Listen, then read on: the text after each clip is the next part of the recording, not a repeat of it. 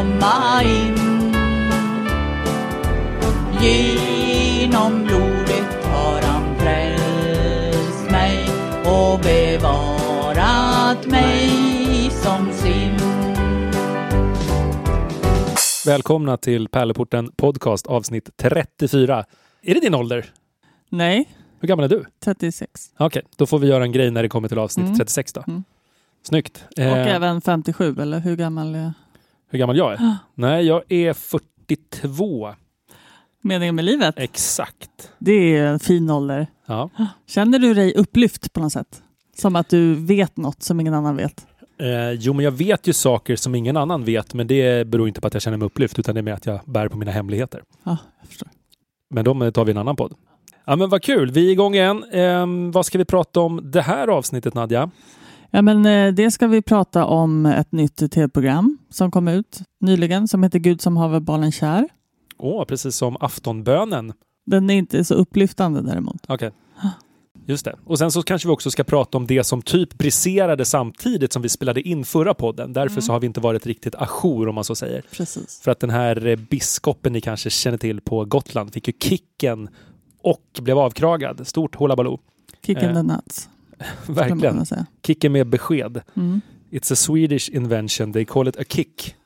Dock oklart ifall de lagligt får kicka honom. Okej, men nu, nu är vi redan inne på det här och det Ja. sparar vi till det segmentet så att säga. Så det kommer vi komma in på. Och sen så eh, faktiskt Nadja, så nu, nu har det hänt. Vem har vunnit något nu? Nej, utan tvärtom att eh, vi, vi har för första gången i Pärleportens historia blivit liksom faktagranskade. Ja, ja, precis. Det har vi ju faktiskt. Det har ju varit som en, en mailstorm kan man säga efter vårt kontroversiella avsnitt 33, det vill säga förra avsnittet. Och eh, ni minns säkert eh, när vi pratade om eh, det här. Ja, jo, men du kan ha en poäng, men jag tänker ju mer sådär att liksom han var död och kom tillbaka lite Mm, som mm. Darth Vader i liksom Mm. episod 3. Spoiler alert. Just det. Men man vet ju också att Darth Vader är med i de liksom senare filmerna. Så att jag tror inte att det blir en spoiler. Och eh, efter det här så har det då varit en hel storm och det har inte som sagt någonting att göra med de liksom andliga eller kristna aspekterna vi pratar om utan det är då att jag eh, på uppstuds förra avsnittet eh, sa att, eh, att Anakin Skywalker, alltså Darth Vader, att han dör och återuppstår. Mm. Och rent faktamässigt så är ju det faktiskt fel. Det är jag ju såklart villig att, eh, att erkänna. Det var väl mer att det här var någonting som jag bara tog som sagt på uppstuds och tänkte att det, det passade bra in i liksom den liknelsen kring det vi pratade om just då i varje fall. Så att eh, jag tyckte inte riktigt att jag förtjänade den hatstormen som den har varit. Men vad, vad var det som stämde då? Vad hände med honom? Ja, men han, han dör ju faktiskt aldrig. Ja, han dör inte. Nej, Obi-Wan eh, Kenobi han besegrar ju honom. bara. Nej, men han typ hugger av armar och typ ben. Han ligger precis vid en... vid, ja, lite som i Monty Python. Men han ligger typ precis vid stranden av en lavaflod. Allting på honom brinner. Så när liksom Palpatine, det vill säga kejsaren, sen kommer och hämtar honom, då är han typ som en, ja, typ en huvudfoting liksom, som, som brinner. Och sen då kopplar han upp honom i någon slags, den här Darth Vader-masken och liksom kroppen så att säga. Och där är ett väldigt starkt ögonblick där Darth Vader reser sig för första gången. Så det är ju lite av en återuppståndelse tycker jag. Jag tänker att där någonstans på den där stranden, lavastranden, där fick den här forskaren en idé om den här Human Centipede som blev sen. Oj, vilken jätteotippad vändning det där tog. Ja. Jag tänker att han inte hade ben och armar. Jaha. Han behöver fler ben och armar. Liksom. Då kan man ju tänka sig att Anakin Skywalker skulle bli förvånad om han inte föddes då återigen som Darth Vader utan mer så att han satt Han fast. blev en Human Centipede efteråt.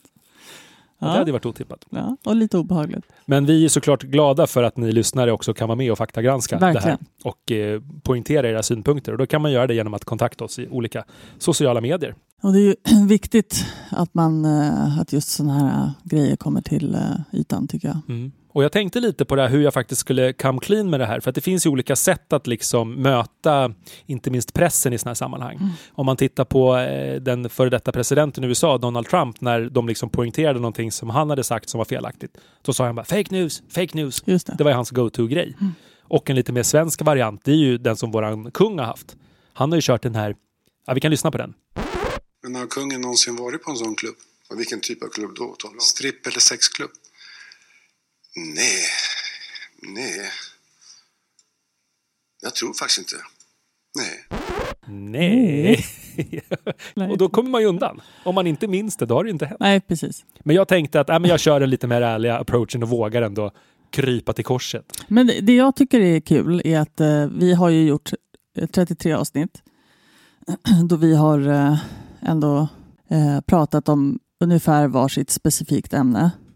Eh, som många kanske tror att vi har researchat en hel del om, men det är ju ofta väldigt mycket killgissningar. Eh, men vårt första faktafel då eh, har med Star Wars att göra. Mm. Det gillar jag. Det, det, jag känner mig lite som någon slags, att jag har ett sjätte sinne för, för eh, olika kyrkiska saker som vi pratar om. Just det. Ja, för det var ju ändå jag som blev faktagranskad här och liksom dömd, avrättad. Mm. Men sen återuppstod igen. Känn på den referensen. Eller? Nej, det vet man aldrig. Hade du, du kanske låg där utan ben och armar bara?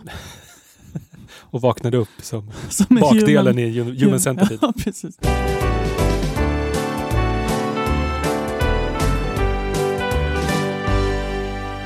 Nu, kära lyssnare, kommer eh, Pärleporten Podcast förvandlas till någon slags skvallertidning, eh, skulle jag vilja säga. Då det här känns, det här känns liksom lite köttigt att prata om, förstår du? Nej, det, faktiskt inte. Ja, men lite, det är lite snaskigt det vi ska prata om nu. Det är otrohet, det är sex, det är relationer och det är på arbetsplatsen. Ja, okej, du- med, med det perspektivet absolut. Men det är också en av de största grejerna som har briserat inom Svenska kyrkan de senaste tio åren. Så att det är bortom din snuskiga fantasi så är det ju också en, liksom en nyhet av rang, är det inte det? Jo, absolut. För det är ju tredje gången i typ svensk historia som det här händer, det vi ska prata om. Ja, ja, självklart.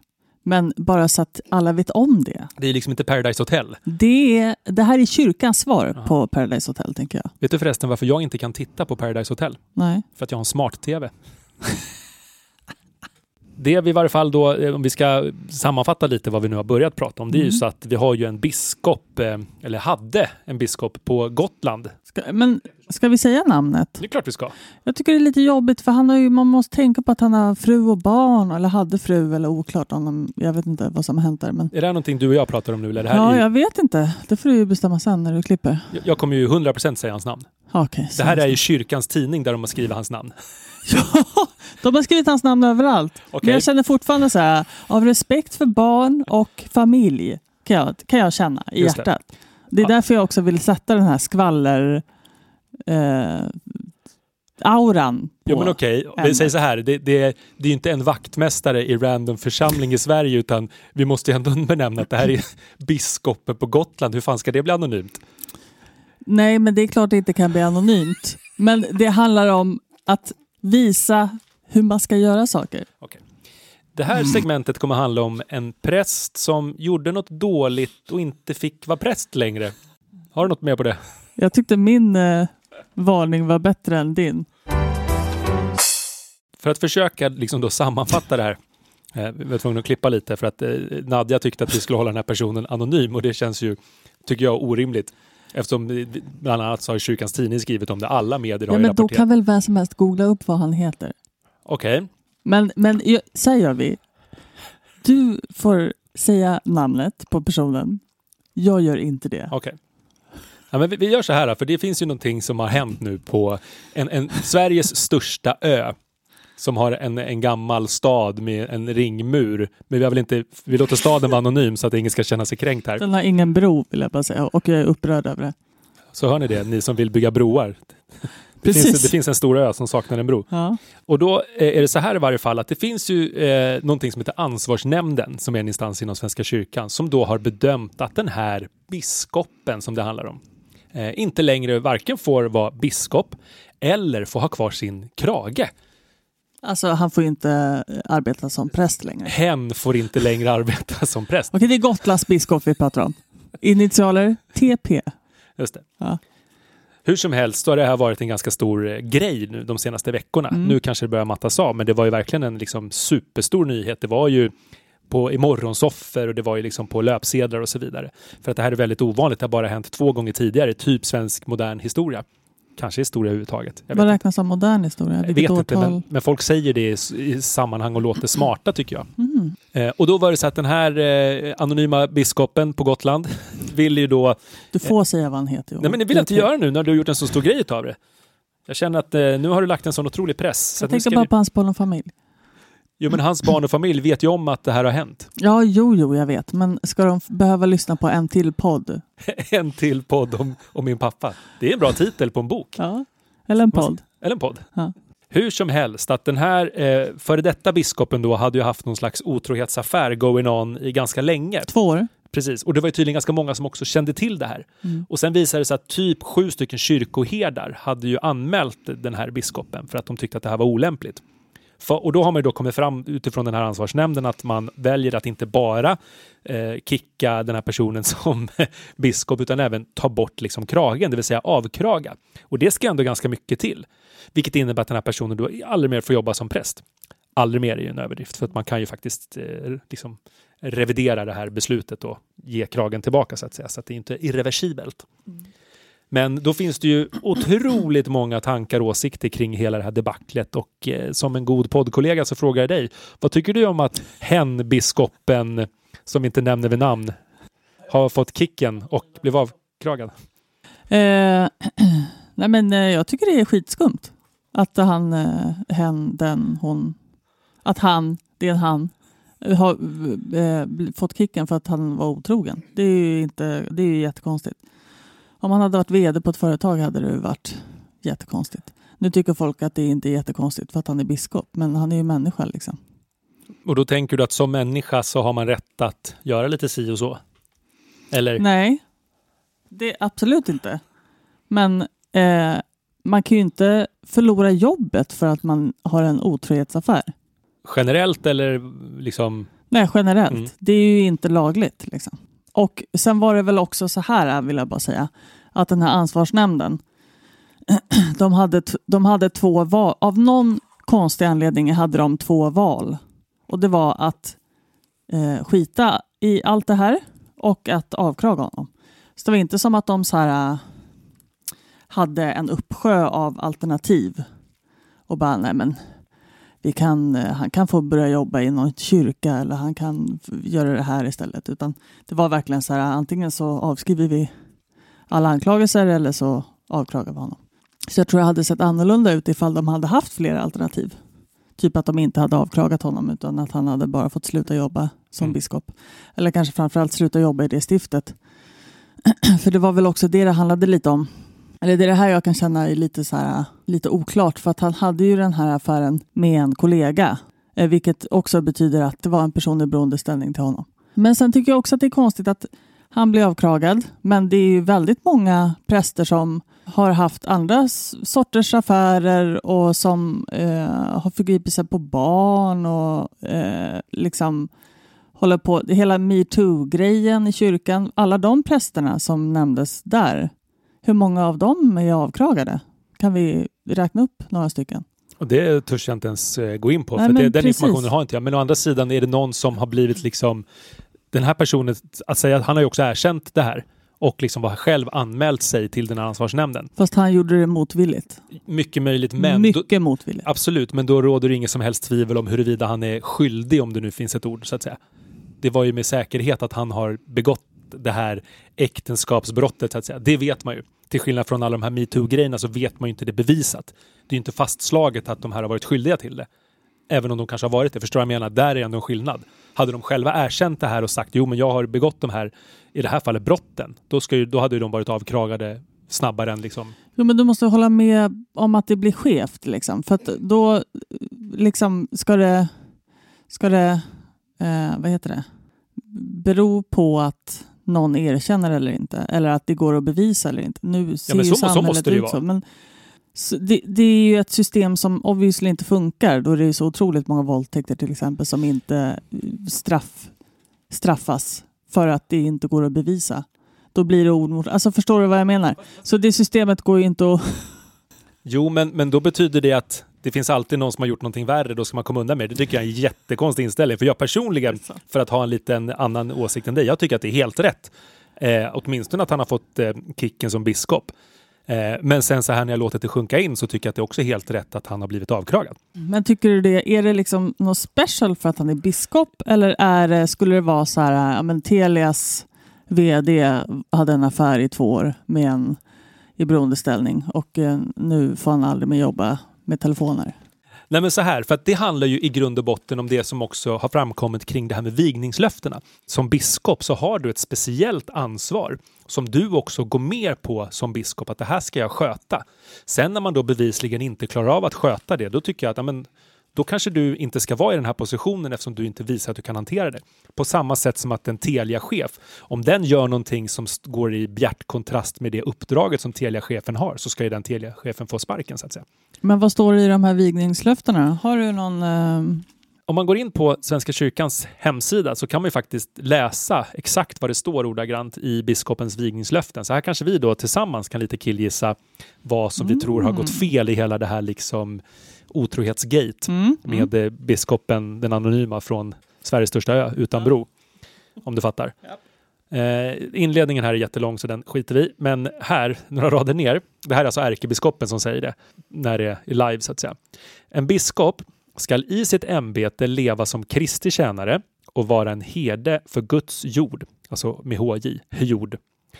Med vaksamhet och klokhet ska biskopen tjäna enheten i Kristus till kyrkans uppbyggelse och förnyelse i anden så att Guds kärlek blir synlig i världen. Åt dig skall nu anförtros uppdraget att vara biskop. Möt dina medmänniskor med varsamhet och aktning. Sök Guds viljas väg tillsammans med dem och sträva efter att låta tro, lära och liv bli ett. Och sen så kommer då de specifika frågorna. Vill du ta det här uppdraget? Jada, jada. Vill du stå fast i kyrkans tro och försvara den så att ordet blir rent och förkunnat? Jada, jada. Vill du i din tjänst eh, upprätthålla och värna kyrkans ordning? Jada, jada. Vill du leva i så bland människor så att du blir ett vittne om Guds kärlek och om försoningens hemlighet? Och sen säger då biskopen, bekräfta nu dina löften inför Gud. Så det här är då biskopslöftena specifikt. Det här är mm. inte vad som är när man vigs till präst. Och här tycker jag åtminstone att det känns lite rimligt. Ja, vart då? Exakt. Är det så att jag helt plötsligt blev 666-personen eh, ja, Ja, 100 procent. Det står ju i vigningslöften att ja, man inte ska vara otrogen. Ja, det står ju inte specifikt som i ord, men vad hemskt. Ja, men okej, okay, man här.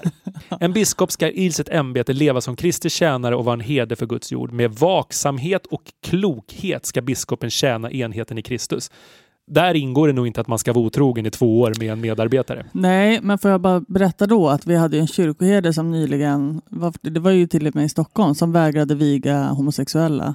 Vart är vaksamheten och klokheten i det? Är han avkraggad? Nej, det är han inte. Både du och jag tycker att man ska viga vem som än vill bli vigd. Mm. Så det, det, vet jag inte om det kan höra hit. Det kan jag hålla med om. Det är orättvist för att den kyrkoherden skärpt dig. Ja. Men förstår du att gränsdragningen blir luddig? Liksom? Jo, men okej, men det här är fortfarande en biskop som har specifika grejer. Och den här biskopen åker också runt i olika församlingar som ska se till att saker och ting blir gjorda. Den leder olika liksom, stiftstyrelser och annat. Det är ett sånt jäkla stort ansvar där man ska gå ut och inspirera och vara liksom en en, en helig andes inspirationskälla till sina medarbetare. Och det kan man inte vara om man är otrogen? Jo, det kan man väl säkert vara, men det blir också konstigt när den här personen kommer då. Ja, men nu kommer den här personen som ska lära oss hur vi ska vara kyrka, men han vet att vi har varit otrogen i två år liksom, och alla vet om det. Det känns ju som att då tappar man på något sätt ett förtroendekapital i den högt uppsatta positionen, tänker jag. För mig så blir det orimligt. Att det är svårt att ta den personen på allvar. Men det, här, för det är det här jag tycker är så svårt. För att vi ska bara kommentera det som vi vet om. Mm.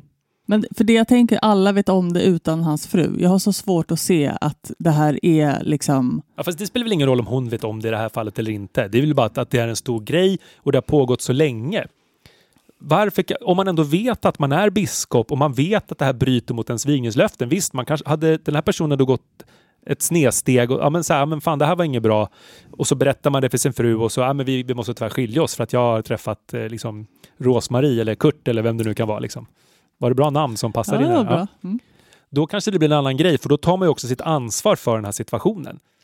Men tänk om de hade värsta, de kanske hade värsta överenskommelsen. Frun bara, ja, jag vet om det. Det var jag... semi-swingers. Ja, men eller hur, det vet vi inte. Ja, men då kommer ju fortfarande folk hävda att det är olämpligt för en biskop att vara någon slags swinger-fantast. Varför är det för? Ja, men där, för att man förespråkar väl någon slags tvåsamhet utifrån ett kristet perspektiv. Tycka Fast vad man vill om det. Inte, tycker inte Kristus att man kan vara polyamorös? Eh, jag tror inte våran definition säger så Vilken definition? Nej, men om man utgår från vad vår kyrka tycker. Om man tänker att äktenskap är ju ändå mellan två personer. Jaha, du tänker så. Ja, jo, det har du rätt i. Men Sen så kan man ju tycka vad man vill om det. Jag säger inte att jag lägger ingen värdering utan Mm. men jag tror ändå att det är så vår kyrka tänker. Man har ju aldrig varit med om en vigsel där det är tre personer som Nej, blir vigda. Nej. Däremot såg jag en dokumentär på Kanal 5 för många år sedan där det var en kvinna som var gift med eh, Berlinmuren. Men okej, hur, ska vi, hur ska vi bena ut det här då?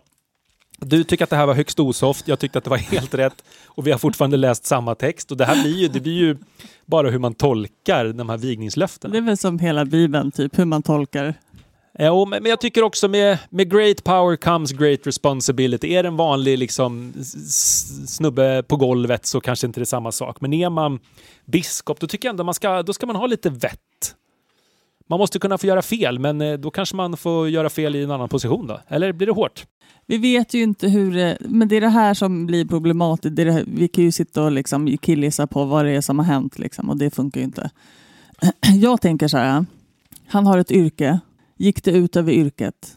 Förtroendet, ja. Eh, eller inte?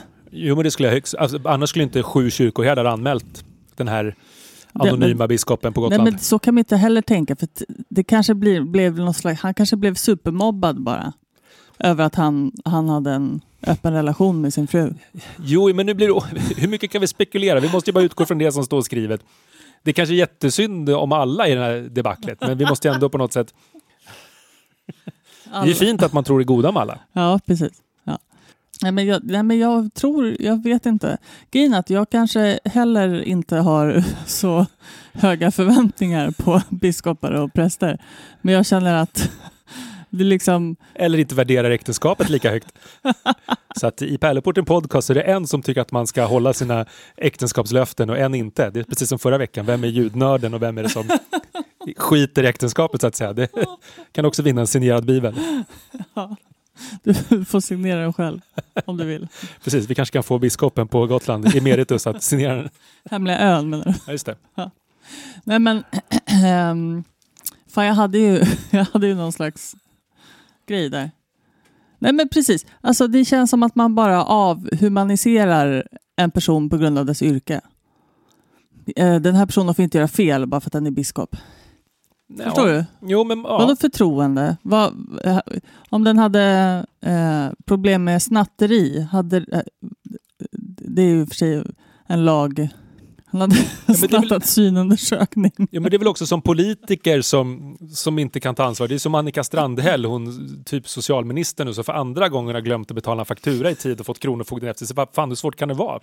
Du kanske inte ska vara minister om du inte ens klarar av att betala fakturor. Eller är det äpplen och päron? Eller? Men hon kanske är superoteknisk och inte kan sätta en påminnelse på telefonen. Så kanske hon har ADHD eller någonting och inte vet vad det är för datum. Ja, men då kanske hon ska eh, jobba liksom och sälja glass. Tänk att hon behöver prata med sin assistent bara. Ja, verkligen. Man borde ha 25 assistenter som Ja. minister också.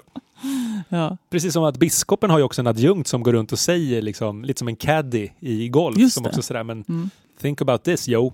ja vad, vad säger den här personen? Ja, det vill man ju veta. Vi- Eh, ska vi försöka få en, Kommentar från biskopens adjunkt.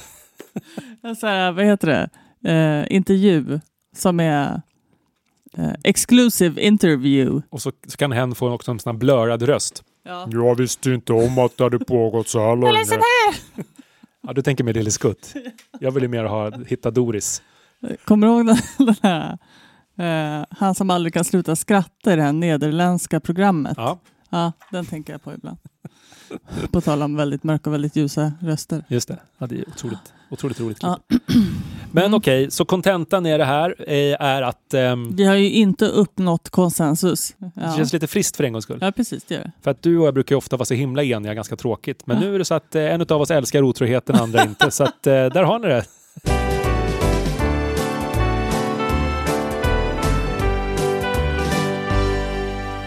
Nej, men, eh, det har ju kommit ut ett nytt, en ny dokumentärserie på SVT. Serien handlar då om barn som har upp, blivit uppväxta i olika frikyrkor. Typ du. Ja, typ jag. Mm. Eh, men inte bara kristna frikyrkor utan eh, det är även ett par eller två, eh, två stycken barn från islam med. Mormon är med, men de är väl ändå mer eller mindre... Vad tror de på? De är ju kristna-ish. Ish, ja precis. Men är de, eh, jag tänker på typ Jehovas vittnen. Ja, de är också kristna. Ish, med, ja, precis. Ja. De, de, de är absolut kristna, men de, de har ju lite olika takes. Ja, precis. eh, och eh, det var väldigt, eh, det är fem avsnitt. Och det var en väldigt eh, fin serie tyckte jag. Eh, väldigt eh, upprörande serie. Det handlar då om hur barn har blivit eh, påverkade av frikyrkan sedan barns ben. Liksom vad som händer med Är det läs hjärntvättade eller? Ja, precis. Ja. Absolut. 100 procent hjärntvätt. Men du Eh, sa ändå att det var en fin serie. ja, men det var fint på det sättet att när jag tänker på Jehovas vittnen, då tänker jag inte på att det är barn som är med. Nej. Jag tror man glömmer bort det. Att det liksom, I de här frikyrkorna så är det ju det är ju barn överallt, för det är hela familjer som är med såklart. Det är sällan barnen som ringer på dörren i Jehovas vittnen. Nej, men precis. Och det är sällan barnen har något att säga till om, för de, det här är ju hela deras verklighet. Ja, Liksom. visst. Min familj var ju väldigt ateistisk. Men jag hade en frikyrkobästis, eller vad man ska säga. Så det, det blev ju på ett annat sätt. Liksom. Men eh, det var väldigt befriande att se på. Men också väldigt oroväckande att liksom, skolan inte kan göra någonting.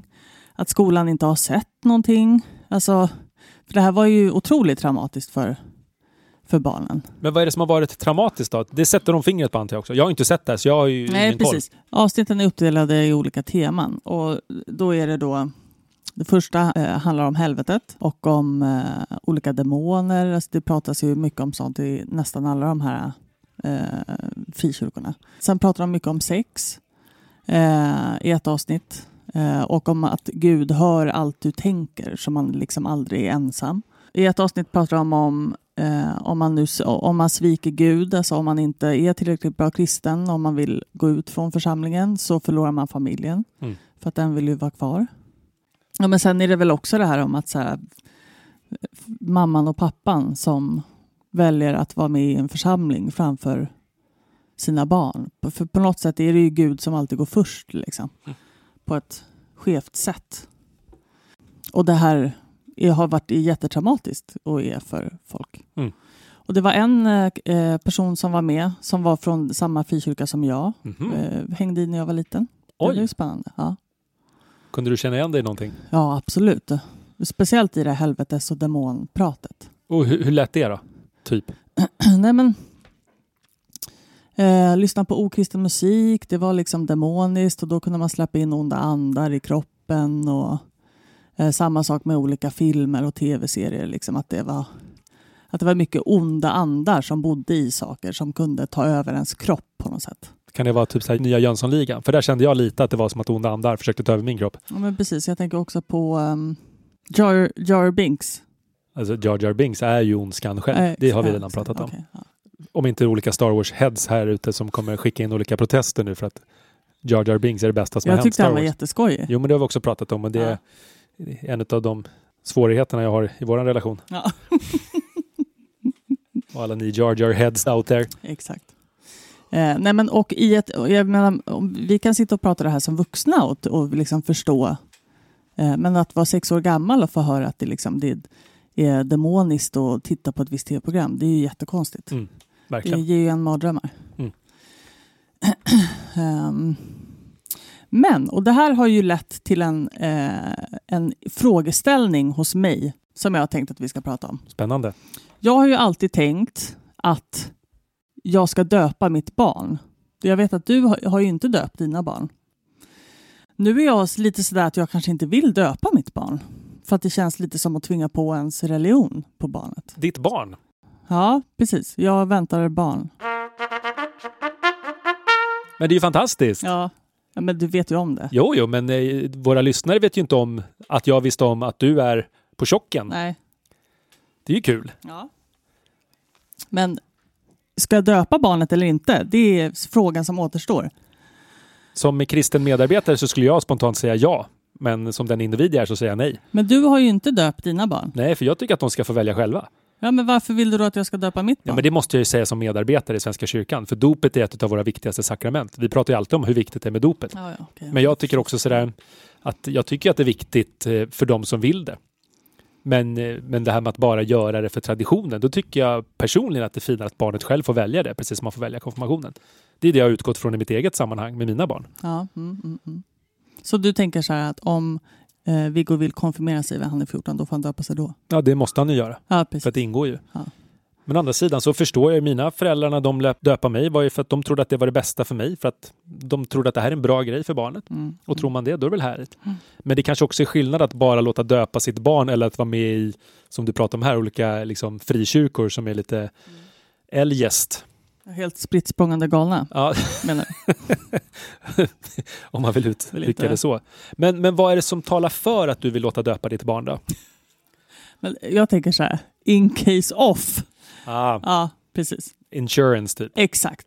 Om nu Gud skulle älska döpta barn lite mer så är det ändå bra. Hur? Ja, då är det bra. Ja, Ja, det är så som många tänker. ja precis. Det är som i filmen Mumien om du kommer ihåg den. Med Brendan Fraser Ja. bland annat och hon eh, snygga vad hon nu hette. Eh, hur som helst, där är en av eh, halvskurkarna när han håller på att bli attackerad av mumien så drar han fram liksom fyra olika halsband med olika, fyra olika religiösa symboler. Först så ber han någon kristen bön, sen Ja. någon bön på arabiska för liksom islam och sen Mm. så någon judisk bön och så vidare. Mm. Att man liksom garderar sig Ja, lite. men precis. Ja. Måste gardera ungen. Men, och då kanske inte det räcker då? Men tror du på riktigt att det ändå kan vara någon skillnad eller är det mest bara att in case of?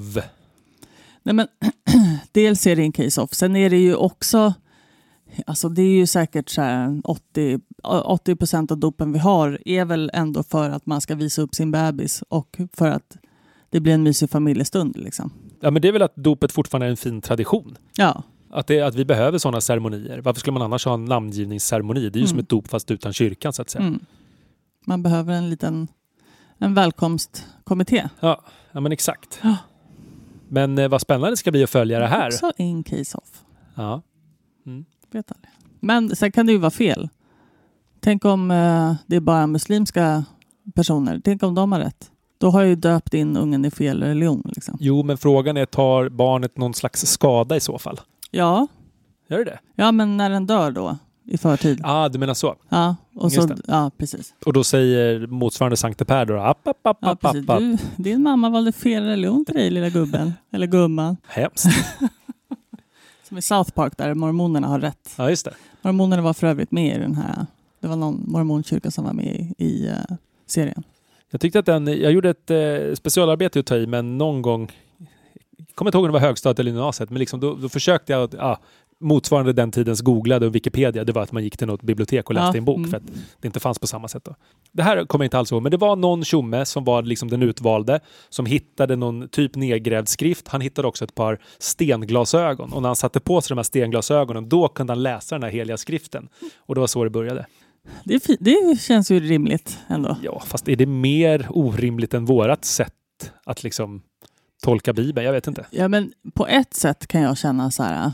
Eh, jag känner mig ändå ganska kristen utan att tro på någon magi överhuvudtaget. Ja, just det. Det är ja. intressant. Ja, precis. Och jag har svårt att tänka mig att jag kan vara mormon utan att tro på någon magi överhuvudtaget. Förstår du? Ja, kanske. Nej, men att det liksom att det, det är väl det lite som är skillnaden att så här, vissa religioner eh, moderniseras, Ja. andra inte.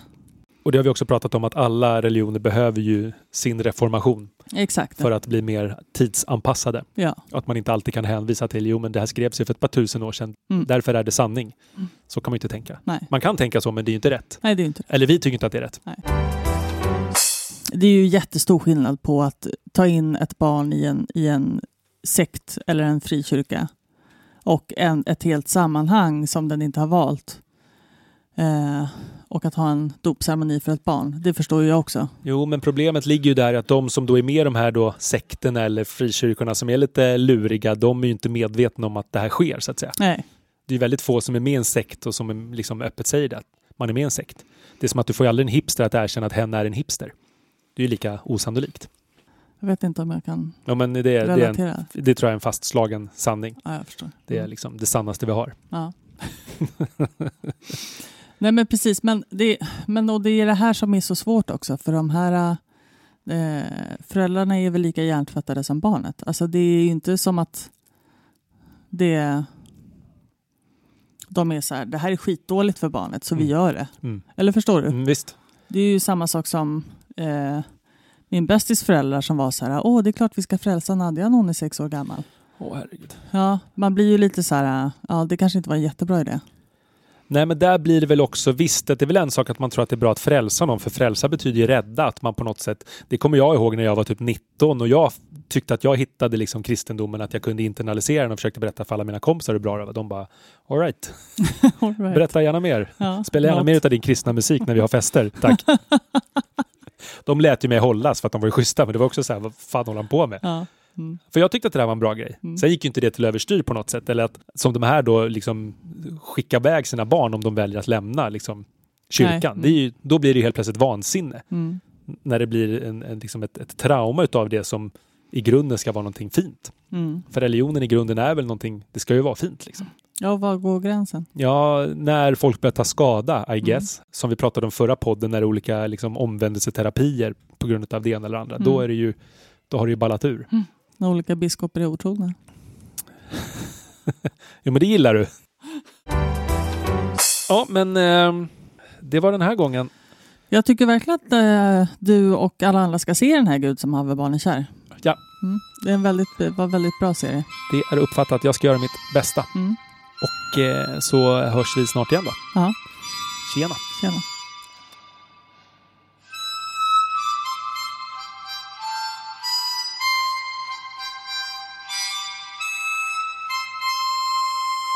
I morse när jag var, jag var ju simmade på Eriksdalsbadet som jag ofta är. Mm. Och det händer ju alltid olika situationer i bastun.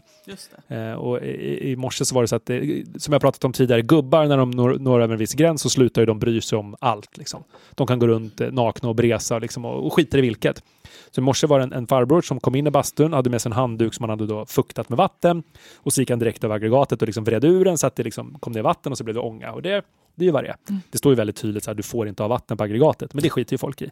Men sen så satt han där och liksom tog sin handduk och liksom tvättade sig och torkade upp svett. Liksom det där. Och sen då när han ska lämna bastun, då gick han tillbaks till bastuaggregatet och vrider ur sin svett över backen. Ja, det var så jävla äckligt. Och så luktar det liksom bränt och sunkigt och då sitter vi typ så här fyra personer i den där bastun och liksom andas in gubbsvett. Ja, det var så äckligt. Gick du snabbt ut? Nej, jag, alltså, basta är ju mitt bästa. Så att jag, jag satt ju ändå kvar där. Men det är, det, är, jag, det är sådär, jag vill också bli den gubben som bara slutar bry sig liksom. är det inte Du, det är härligt? bara köra. Jo, men om, om 25 år kanske, då, då ska jag bli den där svettgubben.